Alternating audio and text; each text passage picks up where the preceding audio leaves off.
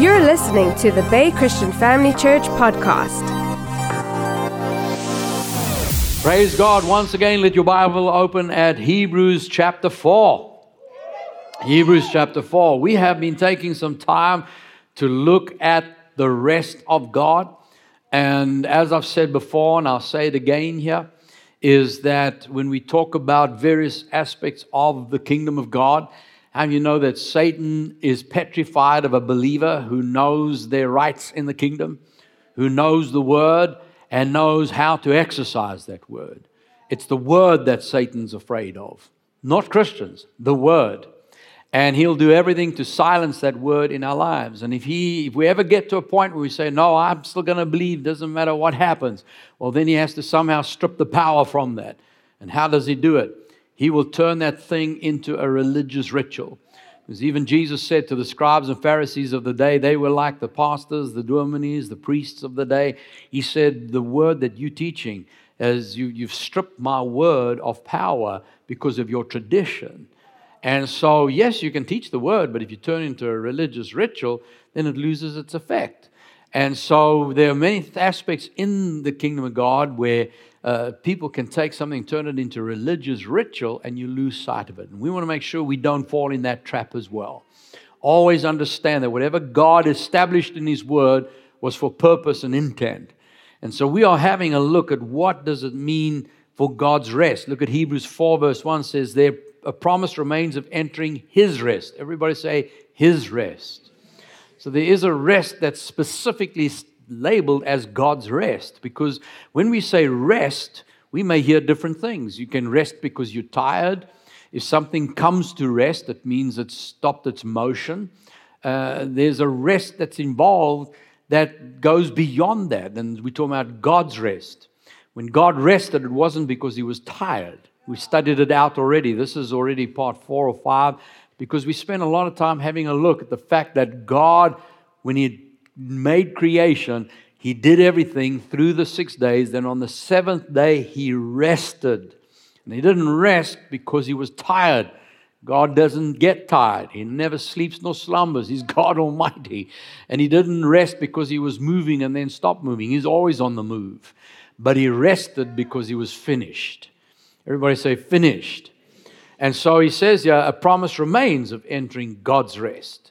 Let us fear lest any of you seem to come short of it. For indeed, the gospel was preached to us as well as to them. We found out that that's the children of Israel as they were walking through the wilderness. But the word which they heard did not profit them. Why? Because it was not because not being mixed with faith in those who heard it. So it's possible to hear the word of God and for it not to work for you. Many people will hear the word and never ever experience what that word has for them. But you and I want everything that's in the word. Can I get a bigger amen? And so, how do we do that? We mix it with faith. Verse 3 For we who believe do enter that rest. We who believe do enter the rest. Verse 4 For he has spoken in a certain place of the seventh day in this way God rested on the seventh day from all his works. And then verse 9 there therefore remains a rest for the people of God. Everybody say, I am of God's people. There remains a rest for us, for he who has entered God's rest has himself, that's you, also ceased from your works as God did from his. Let us therefore be diligent to enter that rest. Now, notice as we've seen it before, when he says, Let us be diligent, other translation says, labor to enter that rest. We recognize this rest doesn't happen by accident. Like if you just stopped working and stopped moving, that's automatically a rest. That's not what we're talking about. There's a rest that we have to enter into. You have to purpose to enter this rest. And so if it's available, we don't want to land short of it, the word says through disobedience, but we want to experience the rest of God. So, how does that work? How do we press into that? And that's what we've been having a look at.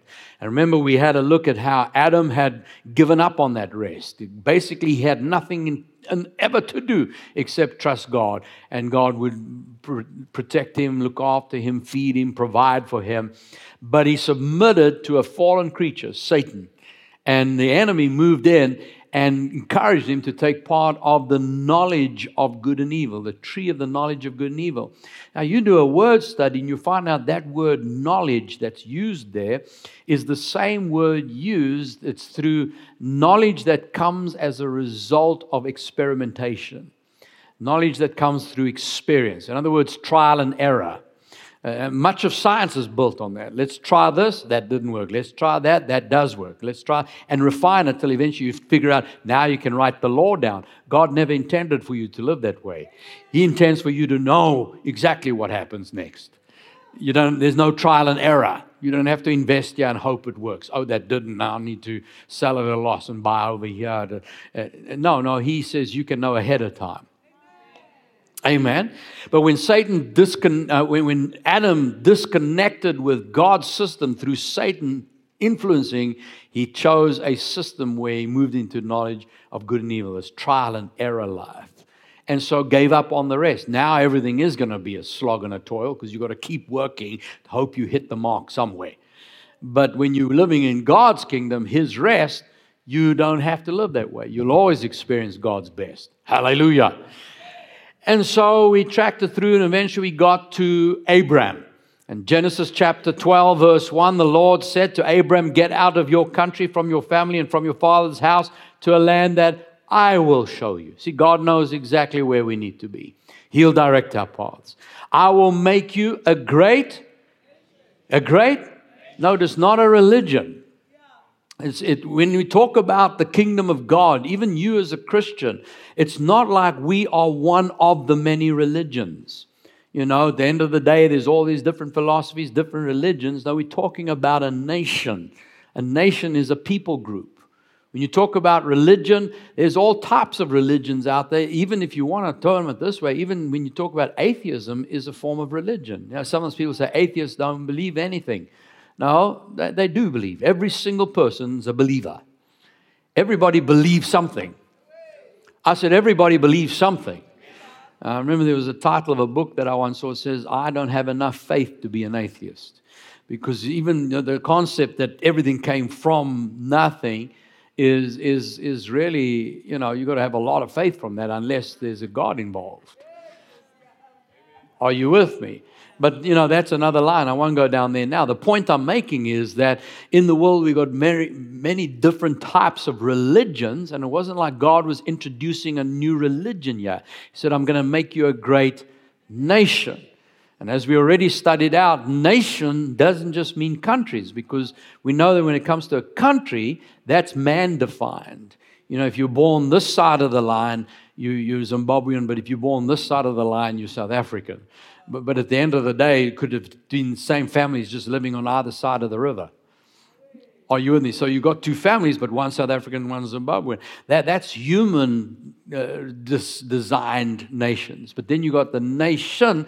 Uh, every one of us have come from a people group. You know, our ancestors came from certain regions and certain tribes and different da- descendants. But even there, a lot of our families moved around. There's wars, readjusted families, movements, and, and, and culture, and uh, rains and seasons. And uh, there's a, in the beginning, before there were actual lines in the ground, people moved everywhere. There was this constant moving. So when you say, I am of this nation group, even if you just want to call it tribal, are you sure about that? Because you may find somewhere down the line somebody else got involved in another nation. So we all come from so many different varied backgrounds. But when it comes to nation in God's perspective, God, when He says nation, He's taking a man to create a nation. In other words, it's out of Him. He's the family. And a lot of nation groups today have come from an original family, but the family just grew and grew and grew and grew till eventually it's not just the family down the road, it's that one across the river, that, that, that nation over there. It's so big you can't just call them a family anymore. And that's where God's saying to Abram, I'm going to make you a great nation, and I will bless you and make your name great, and you shall be a blessing. See, everything God does is for purpose. Everything God does in this earth is through a person. He even said he doesn't do anything unless he first tells his prophet. And so, if you've received anything, if you got born again, if you believe the Word of God, how you know the first time you heard, before you learned how to hear the voice of God, whatever you heard came out of the voice of a man or a woman? Isn't that right? Uh, very, very, very, very, very, very, very, very, very, very, very, very, very, very, very, very, very, very few people are born again because God showed up in their room and said, I want you to follow me. Isn't that right?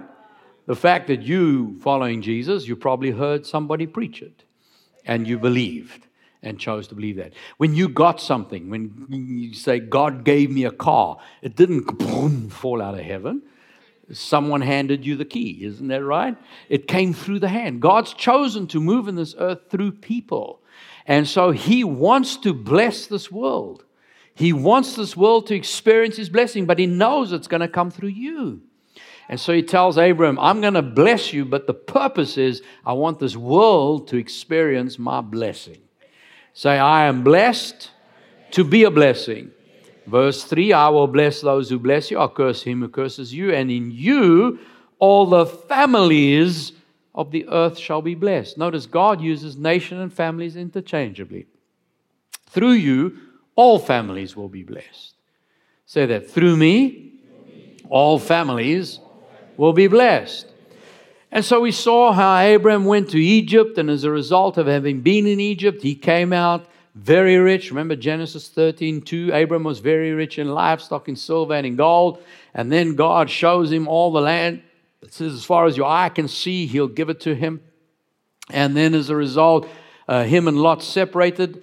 Lot was captured by those kings, and uh, his family was kidnapped, and all their goods were taken away. Abram got 318 of his servants and he went and conquered them and got them all back. And then he went to go and see his high priest. Genesis chapter 14, verse 18. Then Melchizedek, king of Salem, brought out bread and wine. Everybody say covenant meal. He was priest of God Most High. And Melchizedek blessed Abram and said, Blessed be Abram of God Most High, possessor of heaven and earth, and blessed be God Most High, who has delivered your enemies into your hand. And Abram gave Melchizedek a tithe of all. What's tithe? Tithe means 10%. Whatever Abram got in recovering Lot and everything that they had stolen, he gave 10% to Melchizedek, the priest. Now, family God, something I want you to see here. Notice, listen to the wording. It says that Melchizedek blessed Abram and called him blessed. Then Abram gave the tithe. See, if that's where religious tradition becomes very dangerous, is there's this concept that you, you tithe in order to get the blessing.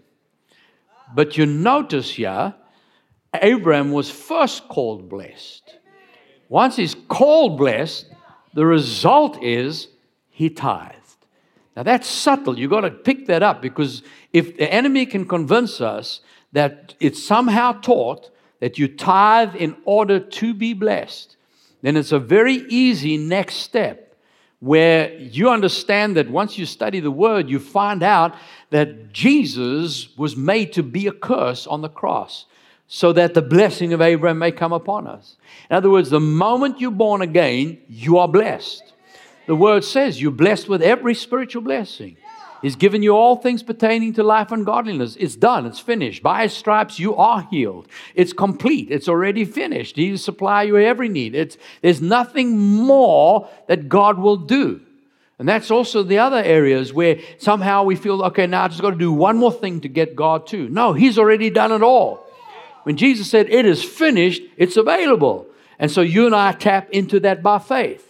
But if he can somehow convince us, in other words, people say, well, you see there, now Jesus has already blessed me. I'm already blessed.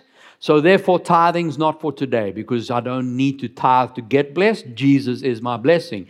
But that's a misunderstanding. That's the next step forward is somehow the enemy can talk us out of tithing because that's not the point. Tithing was never to buy the blessing. God used that wording under the old covenant because they were not living the blessed life.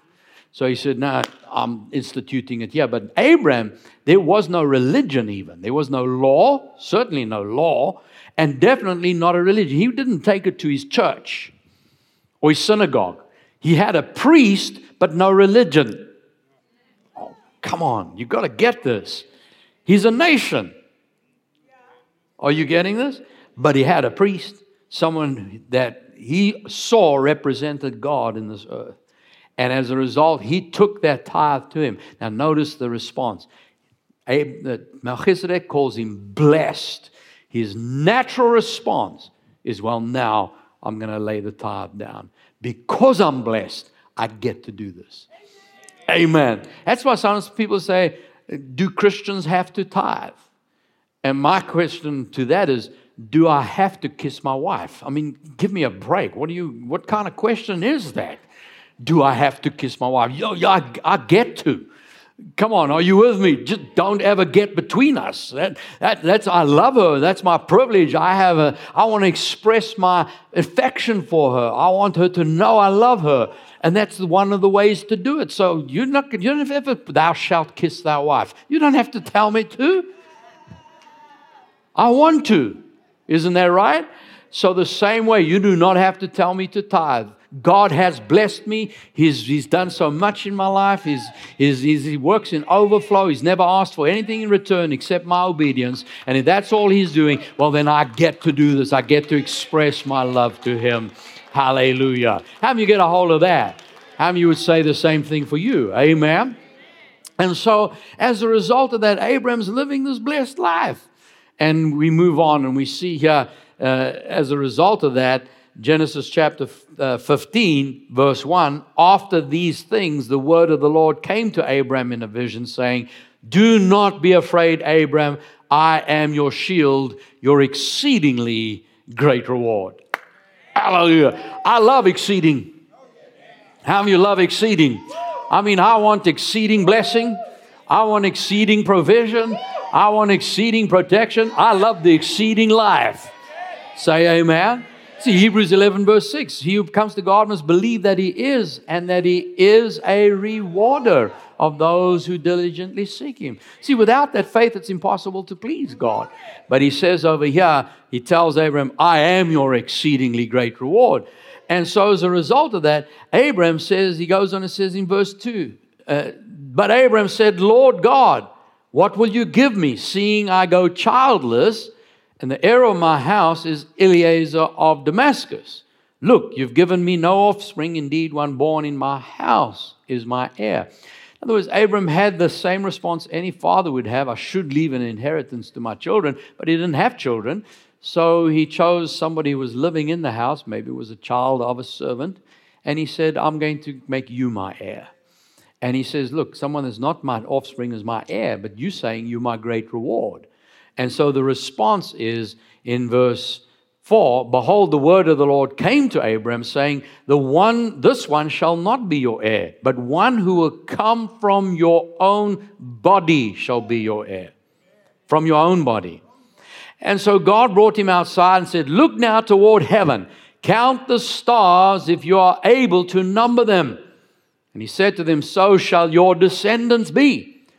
Family, I mean, have you ever looked up into the night sky and seen how many stars there are, particularly if you're out in the countryside where there's no city lights?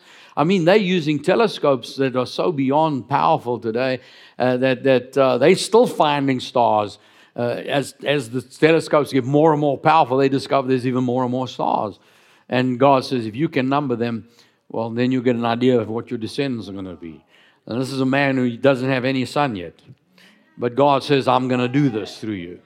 And uh, verse 6 he, Abram believed the Lord and was accounted to him for righteousness. Hallelujah. Righteousness on credit. And so God promises to give him a son. Now, what we may not realize that when that was stated, Abram was already 75 years old.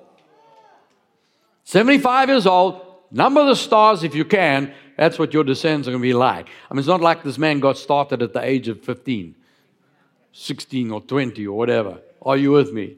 No, he is already 75. And so he says, You're going to be a great nation. Okay, so we keep going on here, and we see in uh, Genesis 16 is that by now, time has ticked on, and you do a, a, word study, a time study, you'll find out this is when Abram's about 86 years old, uh, but he hasn't fallen, uh, Sarah hadn't fallen pregnant yet. So we're talking about almost 10 years here, just over 10 years, and uh, no son has arrived. So Sarah figures out a, pray, a, a plan. So she says, Look, obviously I'm barren. It's not going to happen. If God said you're going to have a son, well, maybe we need to get involved here. And so he, she offers her servant Hagar to Abram to go and have a son with him, with, with her. And as a result of that, Ishmael is born. Now, just to fast forward, uh, we won't go into it right now, but because it'll come later in the study, is that uh, when it came time to for God to remember he had a son Isaac, as a result of Isaac, God takes, says to Abram, Take Isaac, your son, your only son. So Ishmael was born, but God didn't recognize it. Why? Because what happened was God had given a promise, but when it looked like nothing was happening, they stepped out of rest into works said, All right, now we're going to make this happen. I got a promise from God, but doesn't look like God's doing anything, so now we have to get involved. And that work of the flesh was not even recognized by God. So that's part of where we're going now. So you understand the difference. So, yes, God spoke, but now instead of trusting God, they got involved. And as a result of getting involved, cooking up their own plan, they landed up with an Ishmael. Now, Ishmael is still, as a nation, alive today, causing a lot of trouble. And you read, look through history, the amount of trouble that came through that descendancy. Family of God, you and I do not want to create Ishmaels. If God's given a promise, I want what He says. I'm not going to get involved with my work of the flesh to try and make the thing happen. If God can't make it happen, I don't want it. How you say amen to that? And so now, he, as I said, he was 75. Then Ishmael's born at around 86. Now, Genesis chapter 17, verse 1. When Abram was how old? Okay, now we're quite a few more years ahead yet. This is almost 25 years since God first spoke to him, with an Ishmael in between. He's now almost 100, 99 years old. The Lord appeared to Abraham and said to him, I am Almighty God. Walk before me and be blameless. And I will make my covenant between me and you, and I will multiply you exceedingly. There it is again. Everybody say exceeding. Then Abram fell on his face, and God talked with him, saying, As for me, behold, my covenant is with you, and you shall be a father of many nations. No longer shall your name be called Abram, but your name shall be Abraham. For I have made you a father of many nations. I'll make you exceedingly fruitful. Everybody say exceeding and I'll make nations of you, and kings shall come from you. That's me. And I will establish my covenant between me and you and your descendants after you in your generations for an everlasting covenant. Everybody say everlasting. To be God to you and your descendants after you. Also, I give to you and your descendants after you the land in which you're a stranger, all the land of Canaan, as an everlasting possession. I will be their God. Very soon after this, within one year, Isaac is born. What happened? God spoke to this man and said, I'm going to make you a great nation, 75 years old. Ten years later, him and his wife cook up a plan to make this thing work. God doesn't even recognize it. Gets to 25 years later, almost, he's 99, and something happens, and within one year, Isaac's born. What happened? God said to him, Your name's Abram. The name Abram is from a Hebrew word that simply means exalted father. Father. How you know any man could have a son? Once that son is born, just one son, you're now a father. It doesn't take a lot to be a father, just one son, one daughter, one child makes you a father. But he says, I've already told you I'm going to make you a nation. So it's not just one son that's going to do this. I am going to make you a father of many nations. So he takes the name Abram, which means father, and he changes it ever so slightly to Abraham. In the Hebrew word, just introduce an extra letter, and by introducing that letter, it changes the name from Abram to being father. It suddenly means father of a multitude. Father of a multitude. In other words, from that moment on, now if someone asked him, What's your name? He says, Oh, by the way, I need to tell you my new name. And in speaking Hebrew, he's saying, I am the father of many nations. And people may look at that and say, What do you mean? Maybe they went home and said, Can you believe Abe down the road? I mean, he comes and tells me he's the father of many nations. And now you can just meet going, Hello, father of many nations. And everybody's now starting to call him father of many nations. And by everybody calling him now father of many nations, within one year,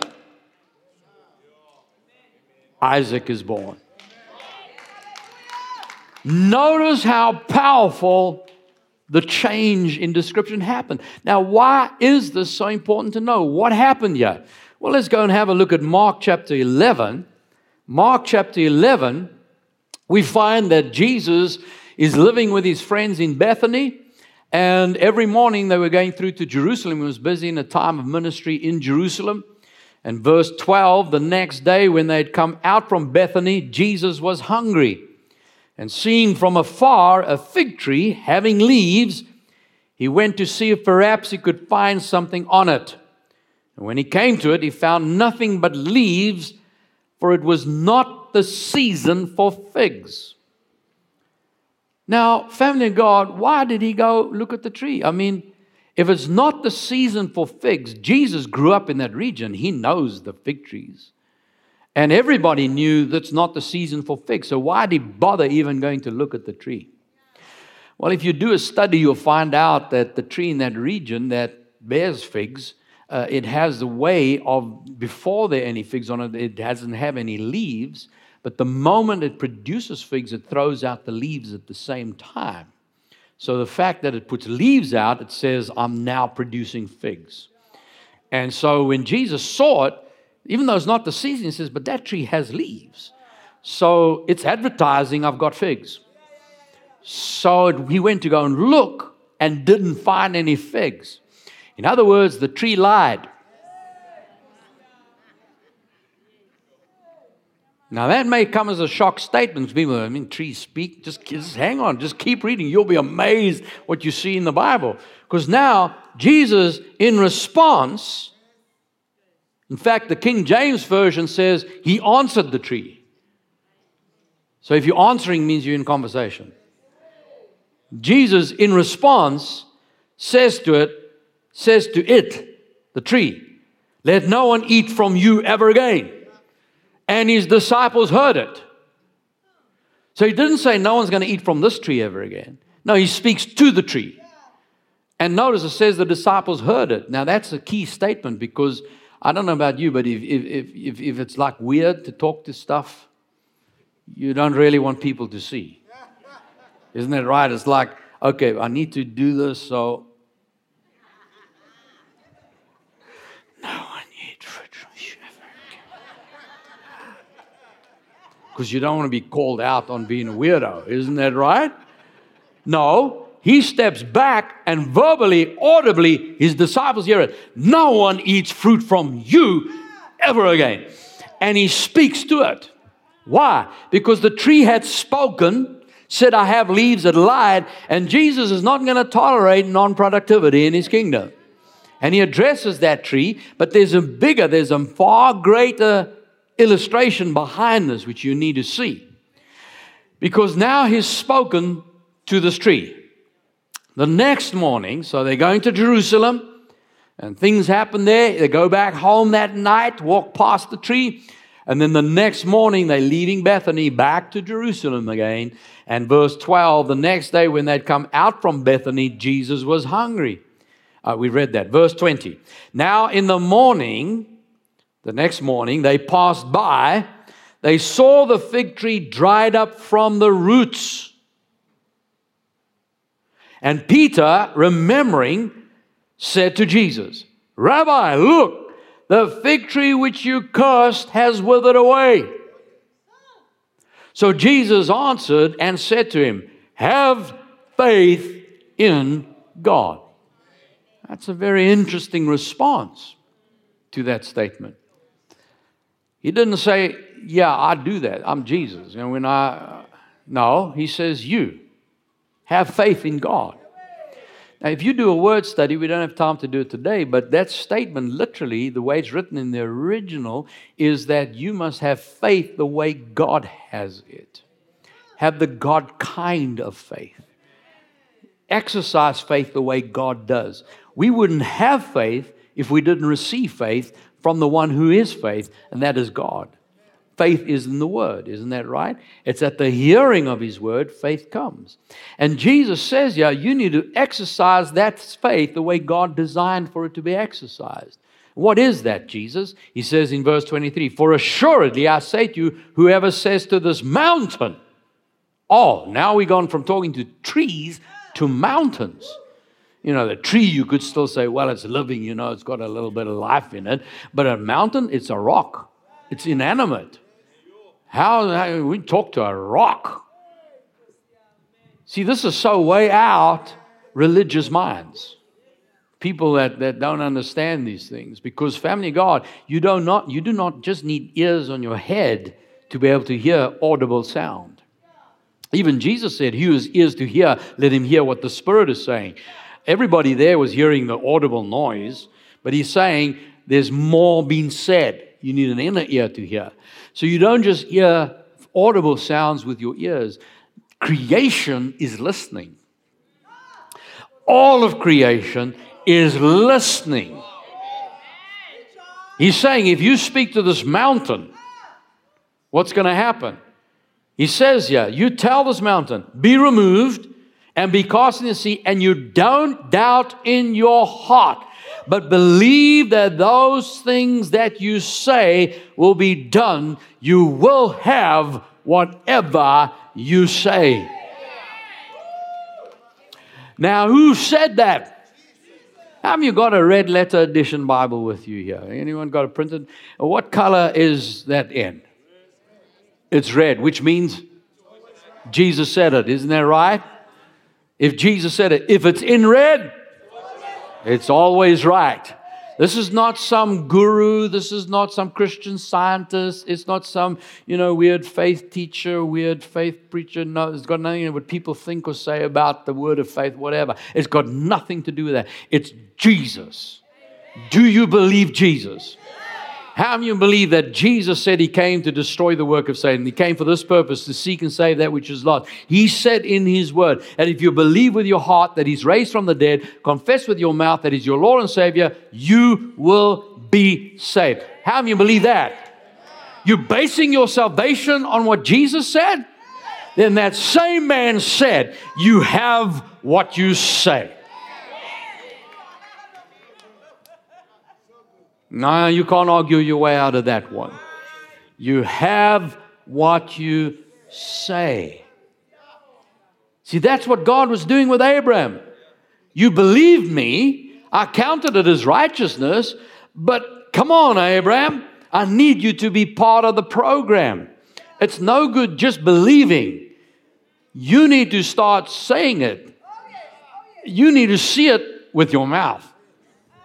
Start saying what you believe. And the moment he got his tongue involved with what God had already said, within one year, Isaac was born.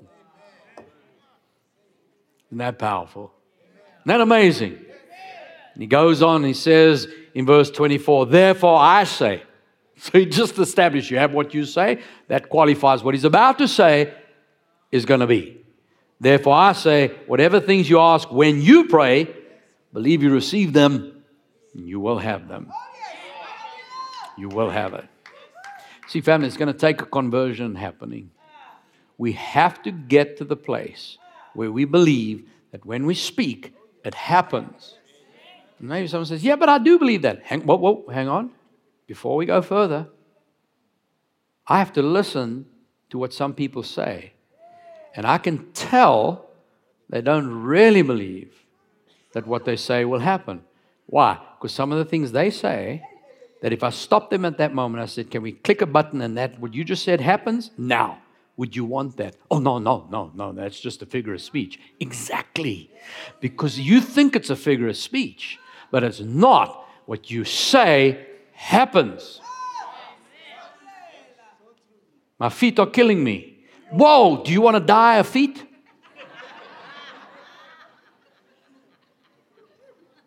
I'm sure you don't. Come on. You're hearing what I'm saying. I can't, I, I tell you, there, there are so many people I hear, I still hear it today. No, Johnny, you can't go outside. Oh, really? Johnny can't go outside. It means if he tried, he'd boom, hit the front door, even if the door's open. There's something he can't go out. No, he can go out. Yeah, but I don't want him outside. That's different. He can go out, but not now.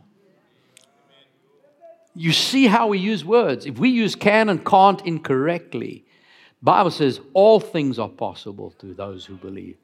So I need to get my can in place. Amen. I can, I can be blessed. I can own that house. I can have that job. Amen. But not all things are, are, are, legal and moral and right and accurate. So I adjust my speech. Family, the reason I'm saying this is we need to make sure we're speaking accurately. Because what happened? Abraham first tried to work and make this thing and created himself. But when he chose to believe God, he had entered a rest. Now, you know there's still work involved? You'll hear me say, when I pray for someone and they say they can't fall pregnant, we pray, we bless them, they are now fruitful. Then I always tell them, I remember, faith without works is dead. There is something more to do. You do understand that. So Abraham had something more to do. It's not like you, you do nothing now. No, the point is he moved from flesh work, trying to do it for God, to where he said, I am the father of many nations. And without even trying, Sarah fell pregnant. And that's the point that I'm making here is we need to challenge ourselves. Amen. Janine and I did it. We, you need an accountability partner because sometimes we're not even aware. It's so, so part of our speech sometimes what we say. And what we did is we still do it today, but in the early days we needed it a lot because we were learning these things. And we just said, let's help each other. And you need someone that's not going to criticize you. Oh, yeah, Christians don't say that. No, that's not what we're talking about. It's, it's are we going to help each other? Yeah, in love. You need someone that you know wants the best for you. And sometimes we would say something. I'd just say something, just, you know, just, you're just speaking, you say it. And we need to stop each other and say, hang on now. Should I stand in agreement with that statement? Uh, do you want me to agree on that one? Because if you do, I'll come into agreement with you. no, no, no, no, no. I don't. I don't want that. No. Okay, I get what you're saying. Then we need to make that adjustment, and then immediately call the truth according to God's word. That's how you cancel bad seed. If you sow a bad word, look. If you, if you, if you drop some wrong seed in the ground, you just have to pull it out. So you say, No, I cancel that. I, I, I, bind that in Jesus' name. And Father, instead, I'm speaking the word. You have blessed me. I am healed. I am provided for. I am protected. I can do all things through Christ who strengthens me. And so you get the right words out there and get to a practice of continuously saying the accurate thing. Because here's what happened within 12 months, what took 25 years, in a 99 year old man. Isaac is born. Within the year, now notice it takes nine months for the baby to grow. Hello. So, in fact, it was within a few months, if not weeks, of changing his confession that Sarah fell pregnant. Come on, give Jesus praise. Hallelujah. You get something this morning? Let's stand to our feet. Raise your hand to the Lord and say, Today I've heard the word of God. That word brought faith to my heart. And I am a believer, not a doubter. As a hearer of the word, I'm also a doer. My first action of doing is in the speaking. I declare God's word to be yes and amen. And I'm going to do that from this day on. Everything God says is what I say, and I have what I say in Jesus' name. Amen. Let me just wrap up. Listen to this. 2 Corinthians chapter 4, verse 13. We're going to pick up your next time. 2 Corinthians 4, verse 13. Since we have the same spirit of faith. What's the spirit? It's not talking about the Holy Spirit here, not even your spirit. It's talking about an attitude. It's like a team spirit, it's an attitude, a prevailing action. What's the spirit of faith? According to what is written, I believe, therefore I spoke. We also believe and therefore speak. What do we speak? What we believe. Amen. So when someone says, I do believe, but, whoa, there's no but after I believe. Because once you say, I believe, the next word out of your mouth is going to be what you believe. Amen. So that's what we're doing. We're going to operate in the spirit of faith.